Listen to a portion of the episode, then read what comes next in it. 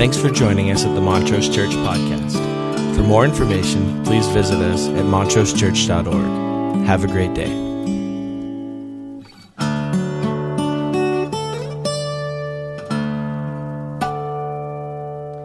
Hey, uh, we're just uh, so glad to be with you. And uh, it's been a crazy week. And I really, honestly, when we started thinking about talking about a kingdom of above all kingdoms, uh, we really did want to be sure that in this election cycle, in this season, when the issues of our nation and politics mm. come into sharp focus, that we do really remember that, uh, you know, so many kingdoms have come and gone in the course of time, and uh, we're not a part of uh, a, a temporary kingdom. We belong to deep time and deep truth, and we belong to the kingdom of God that is eternal and, and I think the thing that I want most of all to say to you this morning is it's a kingdom of great optimism. It's a kingdom of great hope, and it's a kingdom of great peace. Mm. Uh, it's not a kingdom of fear. It's not a kingdom that somehow the whole world is going to be hijacked and God's going to be cut out of the process.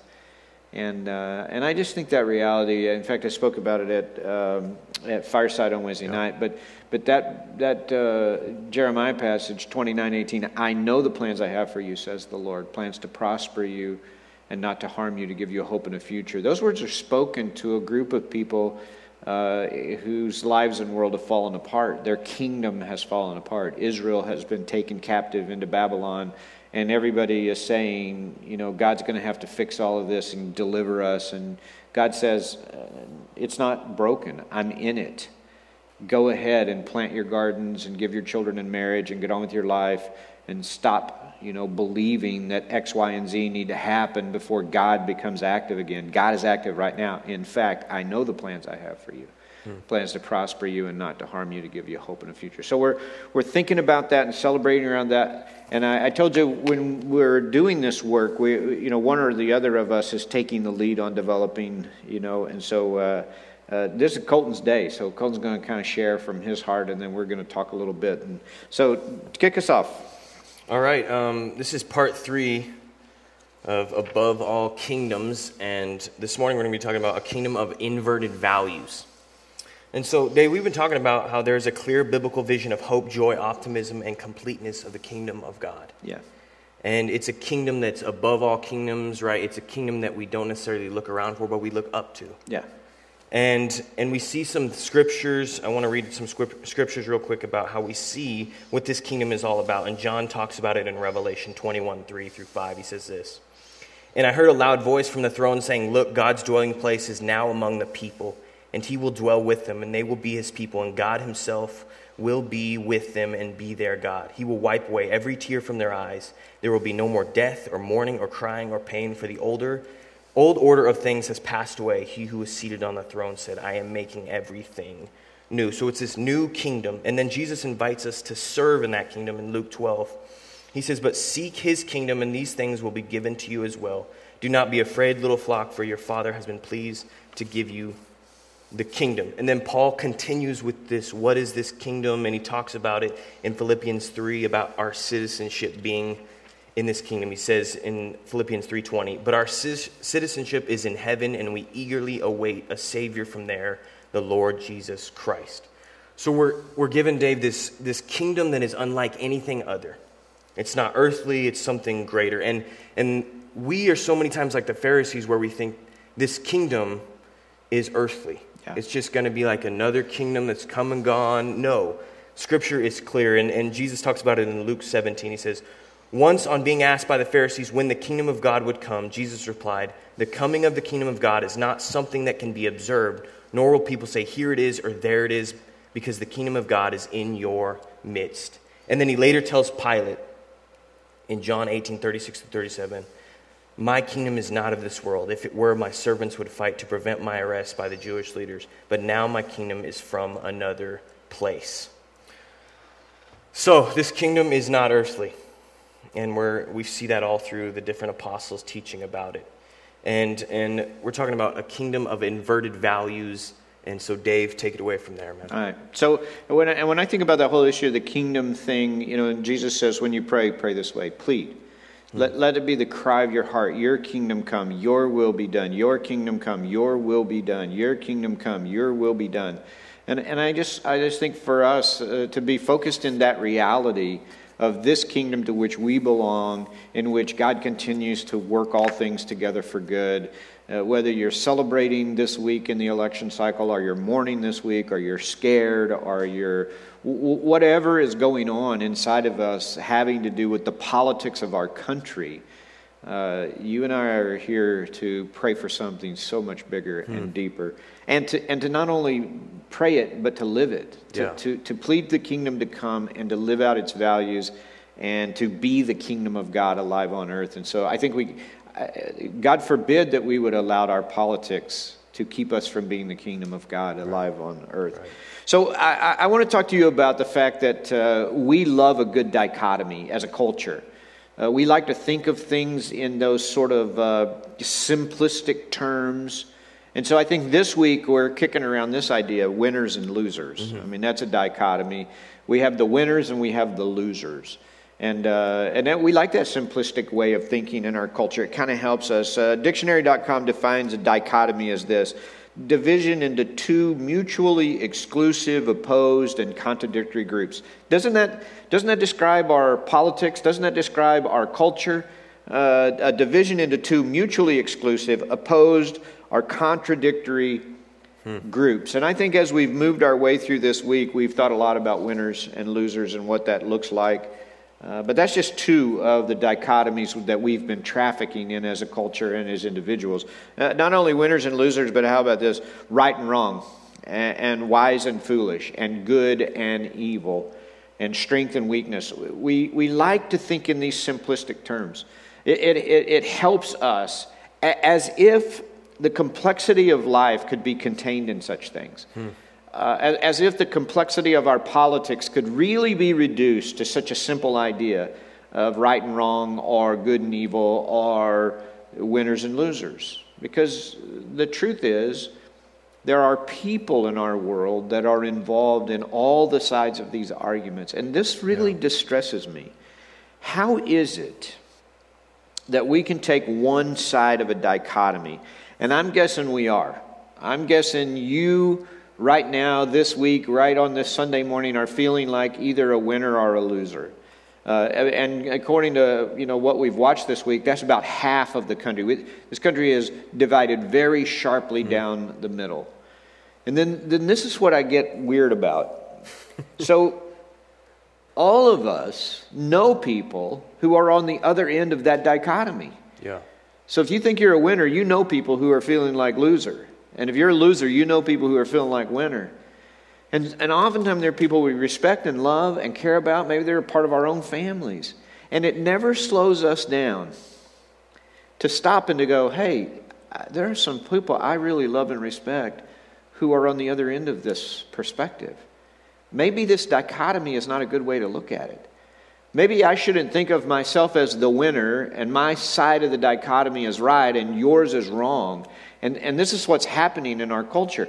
My side is right, and your side is just unenlightened. If you were hmm. informed as well as me, if you were as smart as me, if you had the same experience as me, if you had the same perspective as me, listen, this dichotomy idea is not a kingdom idea. Right.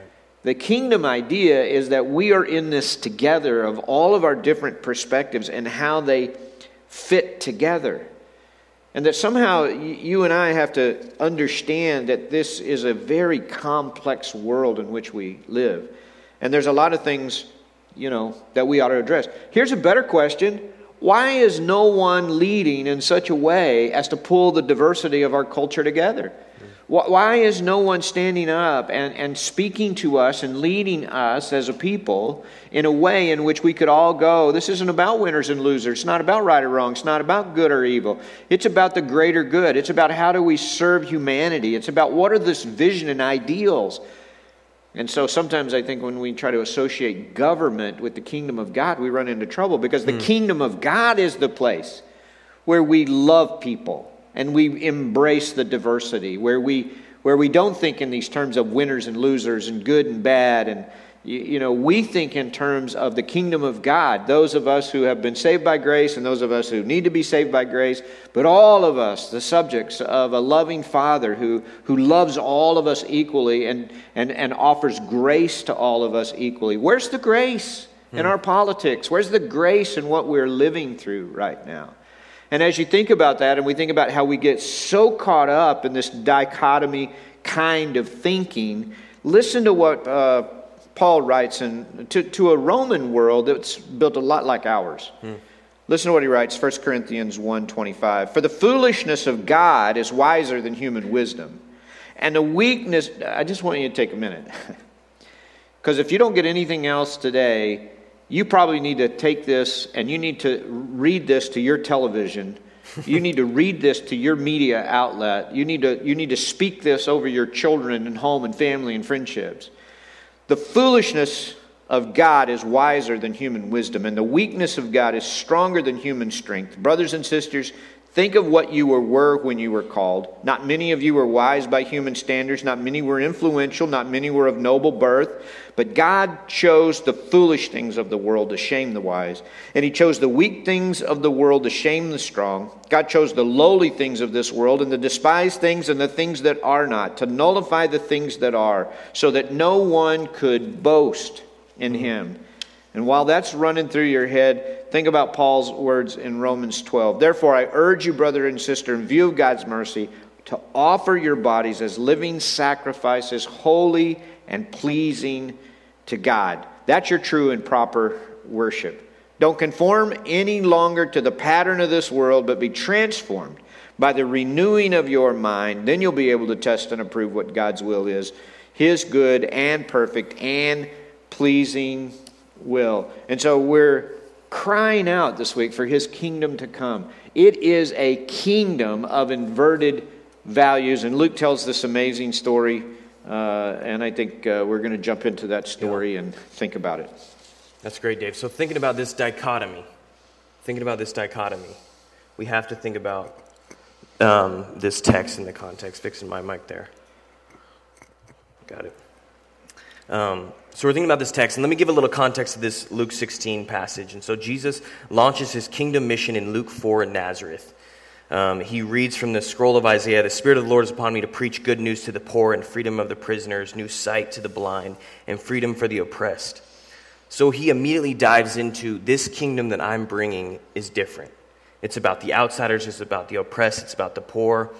And after this announcement, Jesus begins to heal people, do all these amazing things, and then he brings people in. He brings the tax collector in, he forgives an adulterous woman, all these different situations where people are so surprised at this kingdom that he's bringing.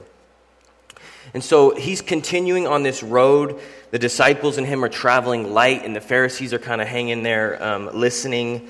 And so, right before our text for this morning, we are given this parable of the manager. And Dave, this was an interesting one. It's about money. And we, this is where we get the kind of the text that says you can't serve two masters, both God and money. And so that's the text right before where we are for this morning. So thinking about money and stuff. And Jesus takes it a step further with this Luke 16 passage. And this is the rich man and Lazarus in our passage for um, this morning. Let's check it out. There was a rich man who was dressed in purple and fine linen and lived in luxury every day. At his gate was laid a beggar named Lazarus, covered with sores, and longing to eat what fell from the rich man's table. Even the dogs came and licked his sores. The time came when the beggar died, and the angels carried him to Abraham's side. The rich man also died and was buried. In Hades, where he was in torment, he looked up and saw Abraham far away with Lazarus by his side. So he called to him, Father Abraham, have pity on me and send Lazarus to dip the tip of his finger in water and cool my tongue, because I am in agony in this fire. But Abraham replied, Son, remember that in your lifetime you received your good things, while Lazarus received bad things. But now he is comforted here, and you are in agony. And besides all this, between us and you, a great chasm has been set in place, so that chose, so that chose that those, excuse me, who want to go from here to you cannot, nor can anyone cross over from there to us. He answered, Then I beg you, Father, send Lazarus to my family, for I have five brothers. Let him warn them so that they will not also come to this place of torment. Abraham replied, They have Moses and the prophets, let them listen to them. No, Father Abraham, he said, but if someone from the dead goes to them, they will repent. He said to him, If they do not listen to Moses and the prophets, they will, be, uh, they will not be convinced, even if someone rises from the dead. kind of a crazy story. Yeah. And so we have this rich man, and he's in luxury, and he's behind some gates. And then we're given the name of this beggar, Lazarus, who has sores and he out, he's outside the gates. And Lazarus passes, and then the rich man dies. And then there's this crazy scene, Dave, of, of like heaven and hell. Lazarus is with Abraham, and the rich man is in torment in Hades, and he wants just a, a, a cool dip of water on his tongue. And Abraham's like, No, you had good things in life, and Lazarus has bad things. So, so, thinking about dichotomy and those things, Dave, we're going to jump into some points and dive into this text a little bit. And the first point that I want us all to look at is inverted boundaries. And so we look at this text, and right away we see some boundaries. The rich man has boundaries, he has these gates that keep him from the outsiders, the poor, from Lazarus. Yeah. And uh, right away, I just kind of want to look at that and ask ourselves do we have boundaries? Do we set boundaries that keep us from people? Yeah. I think that the whole context here of, of what's going on in Luke and, and those early pieces of Luke who, who is setting up sort of the whole uh, uh, theological construct, you know, the birth of Jesus, his lineage, you know, where he comes from, his messianic credentials, his mission, his purpose, uh, you know, that reading from the synagogue in chapter 4, mm-hmm. you know, from Isaiah, I've come to bind up the wounded and to heal the brokenhearted and preach to the poor, give sight to the blind. And, and he rolls up the scroll and says, In your hearing, this, this scripture is fulfilled. That's who I am. That's what I'm about. That's what the value of the kingdom is. And then as we leave that introductory piece, we enter into this middle section of Luke in which they're traveling. And so, right. you know, you, you referred to it earlier. They're on the road. And, and so Luke does this thing where he says, over against all of these structures, over against the, the Pharisees, over against all of the power structures, all of religious, the temple, you know, all of these, the wealth of Jerusalem, all of that, over against that, we're just pilgrims on the road. Mm-hmm. We're just traveling through, and we're traveling light. Right. And so, in this middle section, Luke is highlighting, you know, this this strong institutional, foundational, powerful political structures that are considered and thought to be this permanent part and the real value of the world. Jesus is traveling light with his disciples and they're wandering around and he's teaching them on the way. And this is one of the teachings on the way is this story of how what looks to be the most valuable thing in life, this, this place that mm. is secure and safe, and there's wealth right. and there's protection. In fact, the language, and you know, we were talking about it earlier this week. You know, it literally says that Lazarus is thrown up against the gate, that, mm-hmm. and he's so helpless that even when the dogs come, uh, he can't fight them off. He can't defend wow. himself. Yeah. He's that far down. And so, uh, you know, I think it is a good question to, to ask ourselves what boundaries do you use to shield yourself from the needs of others? Hmm. I think we have kind of an inherent way of doing that. Absolutely. Um, I think for older people, maybe some of the ways we uh, tend to isolate ourselves is uh, we stop challenging ourselves to meet and know people who are very different from us. Hmm. We're not exposed to that generally. You know, uh, we would have to seek it, it would have to be on purpose. Uh, because we form our little social groups, we go. You know, we've been working a long time. We've been in the same environments a long time, uh, and so uh, you know, one of the barriers I think we we have a tendency to build as we get older is we just insulate ourselves into a world that's pretty small, and it's pretty highly defined, and it's pretty safe. Hmm. And so I think you know those are boundaries, and I I think the other thing that's uh, you know kind of important here in this setup is the reality that uh, you know the rich man isn't abusive or mean to right. Lazarus. He doesn't drive him away. In fact, we're told he gets the crumbs from the table. That's a reference to the fact that rich people uh, used bread to wipe their hands. Um, you know, they didn't have paper goods or napkins or hmm. all of that. Fabric cloth is very expensive. And so a rich person would eat these lavish meals, and we're told he eats a lavish meal every day. Yeah. very, very rare, which means he doesn't observe all of the protocol of fasting and the Sabbath and all of hmm. that. He's every single day he indulges himself. But he wipes his hand on his bread when he's done and he throws that away, and that's what Lazarus receives. He's not mean to him. He doesn't keep him from getting that. He doesn't abuse him or kick him. He just ignores him. Right. He yeah. just doesn't see him. And so I think, you know, that's a boundary, a boundary of getting insular, hmm. you know.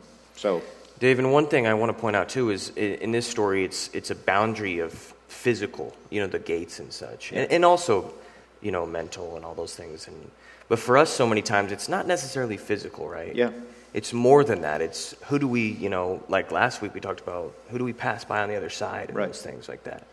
Um, well, and the other part of that is, you know, I think very much that reality that says I'm in the dichotomy. I mean, mm-hmm. the, my my way of thinking in dichotomies is a barrier. I'm right and they're wrong. Mm-hmm. You know, I get it and they don't. I'm enlightened and they're not. And man, the rhetoric I've seen flashing around social media this sure. week is just deeply that. It's deeply divisive. It's deeply countercultural to the kingdom of God. We're not supposed to put up barriers. Mm. We're not supposed to live within our gates.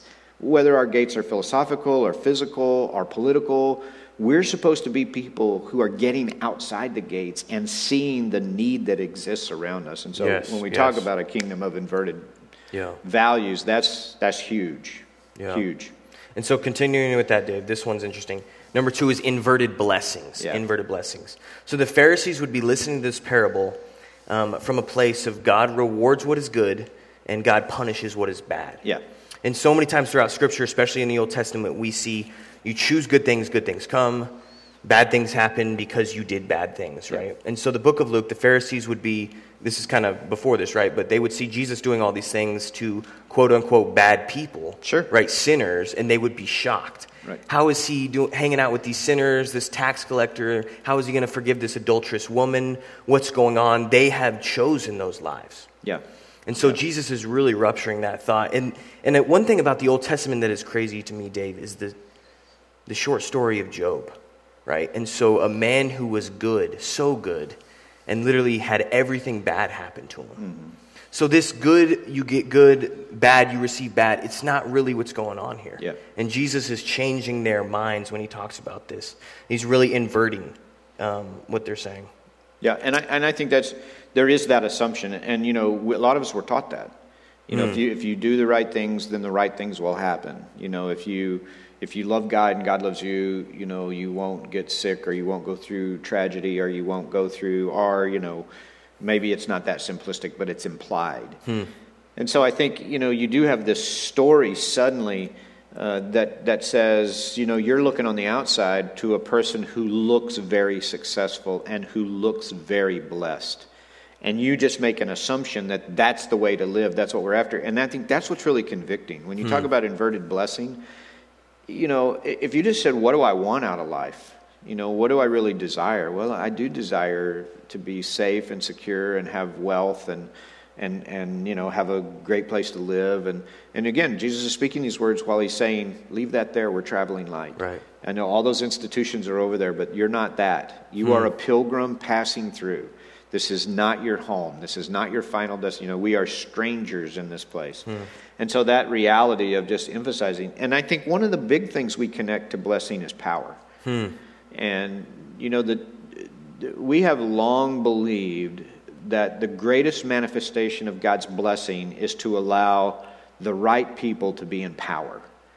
And I just think it you know, we, I hear that rhetoric right now. I hear it on both sides of people inside the faith saying, you know, this candidate needs to win because God has to get that, you know, this is, this is good and this is evil. And then I have an equal number of people go, no, this is good and that is evil. Hmm. At some point, not everybody who is praying and seeking and asking for God's will and seeing things in such a dramatic difference, not all of them can be right. And, and I think part of it is that the kingdom is just not that simplistic. Hmm. That's a little right and a little wrong, and that's a little right and a little wrong. That's a little good and a little evil. That's a little good. But here's the big deal the kingdom of God is not about power. The most explosive season in the life of the church was when it was completely disenfranchised. Hmm. And, and you could argue from church history that, that the nature and the warmth and the love and the unity of the church began to be severely impacted in a negative way when Constantine converted to Christianity. And Christianity no longer was this disenfranchised group of people who were following Jesus Christ. It became the state religion of Rome, the Roman Catholic Church.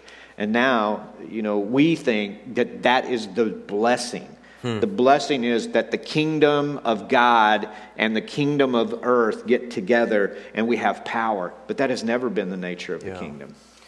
Dave, can we get rid of that theology? You know, can we get rid of it? Here's, here's what I want to say real quick. If you have money, materials, power, God doesn't love you more. And if you don't, God doesn't love you less. Yeah. This is what we're seeing in the story. And, and wealth isn't necessarily a curse either. No. Of course. But, but I think Scripture wants us to see wealth and these kind of things as a gift. Yeah. A resource to and be managed. To be right? managed, yeah. As something that's, that we've been, in, we're stewards. Absolutely. We're passing through. We're not taking it with us. And I think, yeah, and I, I, I you know, I say, uh, I, I, just posted this question as I had read your material, but what seems to be the most common thing you request from God? Hmm believing that if you receive it, it will fulfill your life. I think you just stop and go, what do I pray about all the time, and why do I think that's the thing? Hmm. And is it a real kingdom value? Is it a real kingdom of God value, or is it a kingdom of earth value? Is it about wealth? And I, and I think we, we work to improve the condition of people. We care about you know having adequate housing and having adequate food, and all those things matter. But to elevate that and say, God loves me because, right. or this is what it's all about, or I've become so preoccupied with attaining this that I've forgotten about the Lazarus at the gate. Hmm. You know, my, my, my pursuit of blessing, physical, you know, material blessing, has caused me to become disconnected from the real need. Because what are we here to do? Bind up the brokenhearted, hmm. preach freedom to the captives, give sight to the blind. That's what we're really here for. That's what the kingdom of God is. So, so good, man. All right. Number three, inverted values. So, so interesting, interesting enough, Dave, in this text, we're given the name of Lazarus, mm-hmm. the beggar, the one with the sores, and not the rich man. Yeah. And so many times throughout Scripture, this is how it works: is we are given the names of these smaller characters, and uh, you know, Pharaoh is just Pharaoh, and these different characters are just named. They're yeah. they're not named. Right. And I think that tells us something about sure. God and who God is. He he cares about everyone. Every single person has worth and value to him, and and are we like that? Yeah. You know. Yeah. And it kind of pushes us to that. It's due mercy and justice. God destroys the boundaries, and He values every single person, even yeah. the Lazarus. Yeah, and some people probably have a, a, a, Bible that says Dives, the rich man, and his oh, name yeah. is Dives but dives is just the word that means poor. So in the more literal translations from Greek, it just says the poor, the, the rich man. I mean, the, dives means the rich man. Rich man, yeah. Uh, and so, uh, in some other translations that might name him, that's not a proper name. It's just a descriptive name. And you know, some of the newer translations give it just he's the rich man. Mm-hmm. Uh, but I think that thing, you know, and Jesus says it: the kingdom of heaven is like a mustard seed. It's the smallest seed in the garden. It's like yeast put into sixty pounds of dough the kingdom has a smallness about it. And I think in the face of this election cycle, we're looking at how does God how does God build these massive earthly kingdoms and invest in them? I'm not sure he's highly invested in them. I think hmm. he's highly invested in you and I as individual, you know, proprietors of the kingdom who then go out and put the mustard seed in the ground. Yeah. And we don't do it in some theoretical, as we talked about last week, we don't do it in some theoretical way. We're not loving humanity and not caring about humans. In fact, it is our care for humans that demonstrates our love for humanity. Hmm. And, and I, I can't buy into, you know, destroying people on social media over politics and then purporting that to be in the name of God. Right. That's just not in the name of God. To be derisive, arrogant, mean, to, to, to be basically saying, I get it and you don't. If you didn't see it the way I do, if you don't vote the way I do, if you don't think the way I do, I can't think of anything that's more counter kingdom than that. Because the reality is, the kingdom is not about any of that. Jesus would go, yeah, I don't really invest in those structures. Those mm. things hmm. are going to come and go. That's a temporary kingdom. My kingdom is not of this world. My kingdom is within you. Go be the kingdom of God. Go live it. You know, don't love humanity, love a person. And if you love enough people, you'll love humanity. Hmm. But don't discount loving this person in favor of an ideal about, you know, power and structure. That's the inverted value of the kingdom. You don't get to see it like that. You know, you don't get to be a part of something that says, we won, we won, we won, we won. No, the winning is because you loved your family well. Hmm. It's because you loved your enemy, because you turned the other cheek and you went the extra mile. And, you know, you saw somebody that was imprisoned and you visited and they were naked and you clothed them and they were hungry and you fed them. Because as you've done it unto the least of these brothers and sisters of Christ, you've done it unto God. Present your bodies living sacrifices, holy and pleasing to God. This is your reasonable act of spiritual worship. Don't conform to the pattern of the world, but be transformed. So, so I think that so whole good, idea man. that the kingdom values are just completely yeah. upside down. That's so good, man. And just for, for young people, I want us to be aware of social media, especially now, right? And yeah. you've been talking about this, Dave, and we've been talking about it. But just be aware of how you're being pushed to a side. Yeah. And how the kingdom is so reverse of that, upside down of that, inverted. It's so different. It says, no, I'm not on this side of that side. I'm about the kingdom. Yeah, I'm going to be in the middle. And I'm exactly. going to love both ends of this thing. Yeah, it's not about building walls. It's about drawing a circle around people. Yeah. Right. And, and when I talk about, when I think about the kingdom of God and I think about people who are on one side of politics, they have a reason. It's because they've espoused these principles of the kingdom and they like the way this side represents that. And those people that are on this side, they're like, I, I like this side because I've espoused these principles of the kingdom and I believe this best represented. But neither of them represent the scope of the kingdom because hmm. the kingdom is so much more. Hmm. You know, so we can't say, well, that side got it and that side didn't. No, no, that side got some things and that side got some things. But really, we live here in the middle and we pull this into the kingdom and we pull this into the kingdom and then we say, we're living a whole different kingdom right here in the middle. We love those people and we love these people. Yeah but we are living a kingdom value that neither one of them get because they're not motivated by the same thing. Hmm. They're motivated by power and wealth and money and structure and the dominance of one kingdom over another. We're motivated by humility, love, grace, mercy, uh, you know, providing uh, a cure for human suffering, yeah. uh, allowing the grace of God and relationship with God to be restored to individuals to understand their worth and value. We're a whole different kingdom. Uh, of inverted values. It's inverted values. Yeah. So, inverted boundaries. Number two, inverted blessings, inverted values. And, and hopefully, this text messes with all of us with that, yeah. right? Yeah. Um, that's... We'll, we'll just kind of leave off with this question What percentage of your time do you spend on yourself? And what percentage of time do you spend on others? And do you think God would be pleased with where you are in that journey? And so we're just, I just want to encourage you. Don't panic. Don't be crazy. Don't go nuts. Take a deep breath. God is drawing up a brand new plan A right now, today, for how his kingdom will come and his will is going to get done on earth as it is in heaven. And he is not the least bit surprised by what's happened and he's not the least bit worried that somehow it's taken a hard turn that he didn't understand or anticipate.